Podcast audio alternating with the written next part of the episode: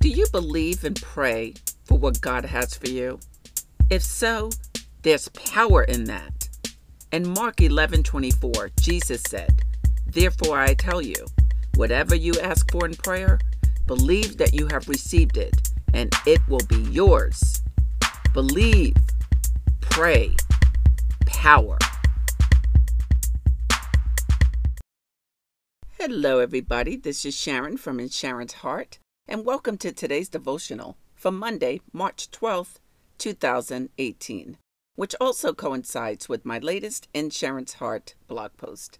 Today's message is titled, Keep Your Power.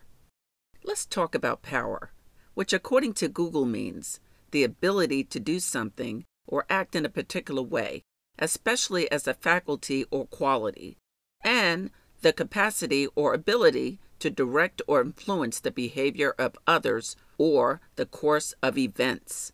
That's Google's definition. Now, put God in that, and you are an absolute powerhouse. And people see it all over you.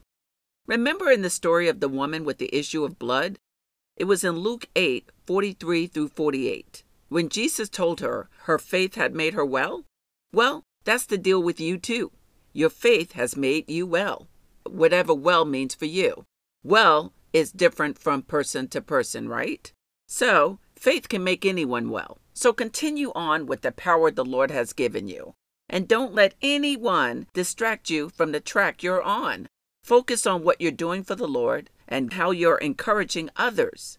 And God will ensure you have all the tools and resources you need to continue on.